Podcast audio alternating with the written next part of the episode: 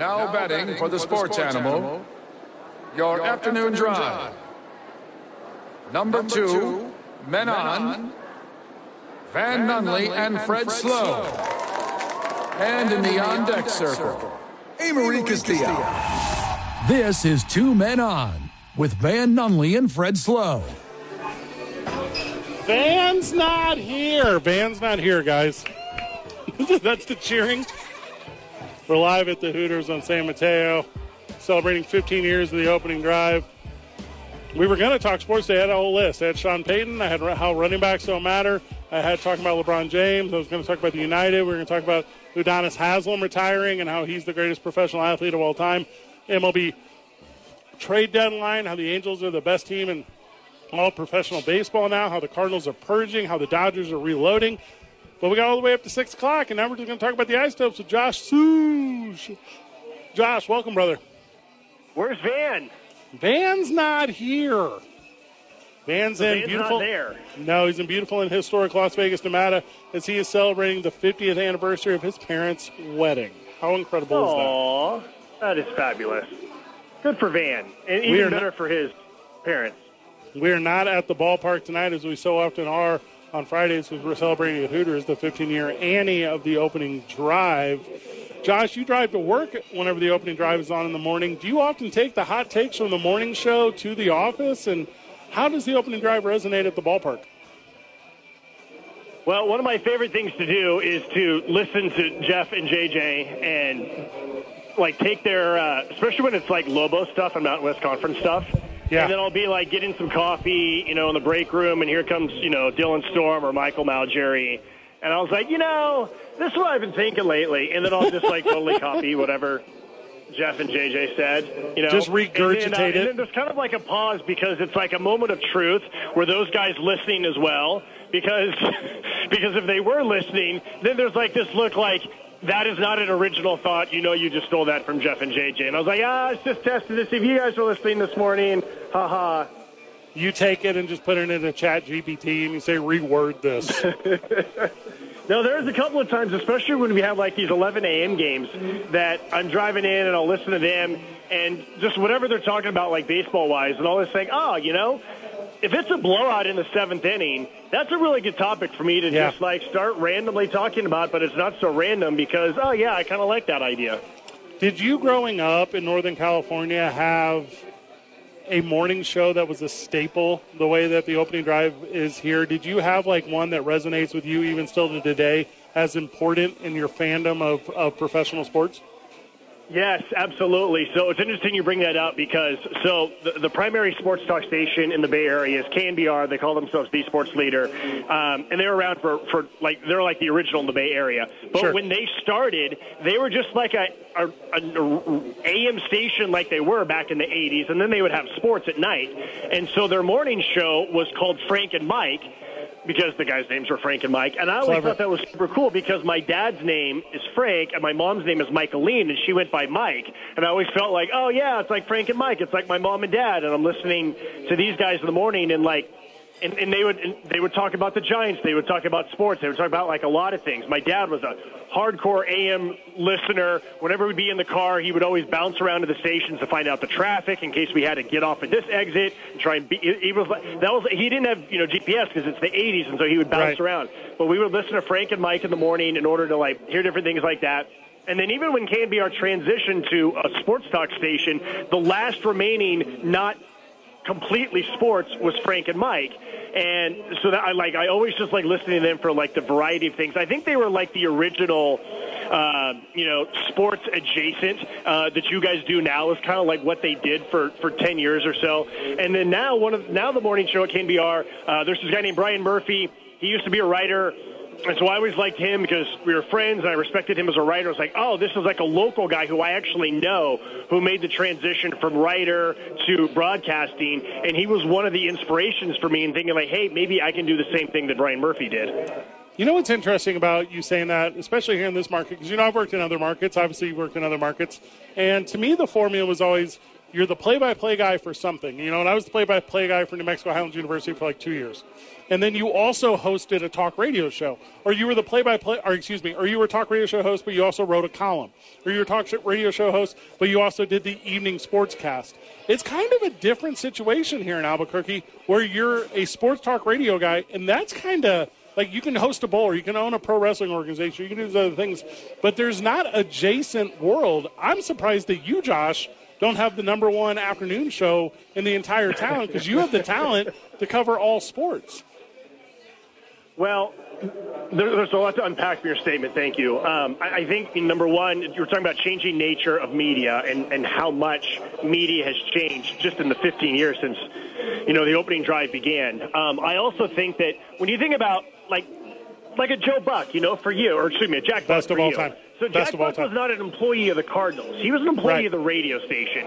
And so he did what the radio station wanted, which was we want Buck on the air as much as possible. So we don't mind if you're on there and you're giving your opinions and then doing Cardinals baseball. And now you kind of have this transfer where the play-by-play announcers are employees of the team. So, so there's a lot more, and I'm not talking about myself. I'm talking about like across the country where there's Yeah. a lot more. We have to be careful what we say from noon to three or from three to six before we go on the air to do this game because our bread and butter is the team that is employing us. You know, so you take that for like anyone who's doing play-by-play across the country. I also think that with baseball, there's just so many games that it makes it harder about when you're available. I think there's a few more football play-by-play announcers who will have a talk show, you know, five days a week. I mean, Greg Papa would be a great example. Another guy from the Bay Area. He Yeah. was the Raiders for a long time. Now he does the 49ers. He's had a three-hour sports talk show, and that was like the place that you would go to find out about the Raiders because all everybody else talked about was the 49ers. But Al Davis and the, and the Raiders loved that their play-by-play announcer was on at least one station for three hours where they could kind of get their messaging out or their wording out through their play-by-play guy. I know you and I are sitting here a little biased as we talk about radio on the radio, but to me, although it's not the medium it was, you know, in the late 80s, early 90s, and even 2000s, but I think it's so very vital in so many ways. I think it's an accompaniment. You know, I think you're in the car, it's an accompaniment. It's you're on your way to the ballpark for the game you're about to watch. It's a way to connect with individuals that you might not know, talking about some individuals that you might mutually know, which is you, I, or Jeff Siembieda or other. Do you think, Josh, the day will ever come when sports talk radio doesn't have the impact that you and I believe it has had historically? I do not think that's going to happen. No, I don't Now, either. I, I, I, we're seeing way more sports talk stations go to FM or do AM FM hybrid, you know, like the Sports Animal does. You know, what you just said made me think about when I first moved to Albuquerque. I think I arrived on a Friday, and the next day was when the news broke that Steve Alford was leaving the Lobos after just signing this 10-year contract or whatever Right. it was to go to UCLA. And it's a Saturday morning, and Jeff and JJ went into the studio and did a show. Right? They Love were not scheduled. There was just national programming. It was a Saturday, but because it was such big news, they just went on the air spontaneously. And I remember I had just gotten to the market. It was my second day, and I remember thinking, number one, I'm really impressed with the work ethic of these guys. Number two, I'm impressed that the radio station was like, yes, we want you on there. And then the number of people who called up, and it was, oh my goodness, I'm so glad you guys happened to be on there. I was tuning in and hoping that you guys might do like a spontaneous show. And sure enough, they were doing the spontaneous show. And it was like, it was a gathering place, right? Like people couldn't just, oh, I mean, I guess they could go to a bar, but it was just like a better gathering place Yeah. to talk through what it felt like the heartbreak of having Steve Alford leave to go to UCLA right after he had led the Lobos to prominence and signed a 10 year contract. Do you remember, if not your first, adjacent to your first, like spot with Jeff and JJ? Do you remember the first time you graced the opening drive airwaves? Yeah, it was. Um, I, I, had, I had just been announced as the play-by-play announcer, and I came out to basically look for a place to live and do like a little bit of media and things like that. So I went on with uh, the afternoon show, which was however many generations before you guys, and then the next morning I went on uh, with Jeff and JJ. I think it was a three-person show at the time. I can't remember. And um, yeah, I just remember being like being in the studio, and I was just like, "Dang, man, I, I better make sure that I'm on my game because these guys know what they're doing here." know, I remember the first time you were on with Van and I in the afternoon, and, and they had made a transition from the afternoon show to our show.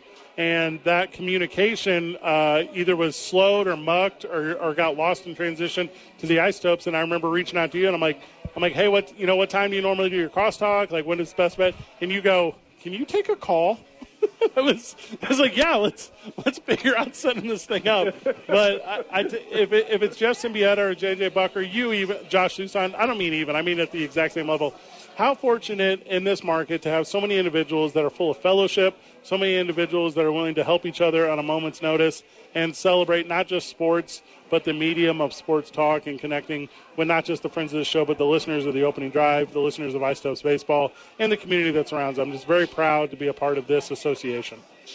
You know, when I, when I go around the Pacific Coast League, you know, you talk to other broadcasters and you're like, hey, you know, what kind of radio station do you have? And like three of the 10 teams in our league don't have a radio deal. They're on the internet only. I think the only other city where I've ever seen the local sports talk station come out and do a live remote from the ballpark besides Albuquerque is El Paso. And so when you start talking shop and you start like, you know, comparing notes and, you know, and when I say, well, there's a morning show and yeah, you know, they'll have isotopes guests that are on there. I'll go on with them. And I do a crosstalk Monday through Friday with these guys, you know, five days a week, in addition to having a 20 minute pregame show. And we'll have guests that come on for the Isotopes.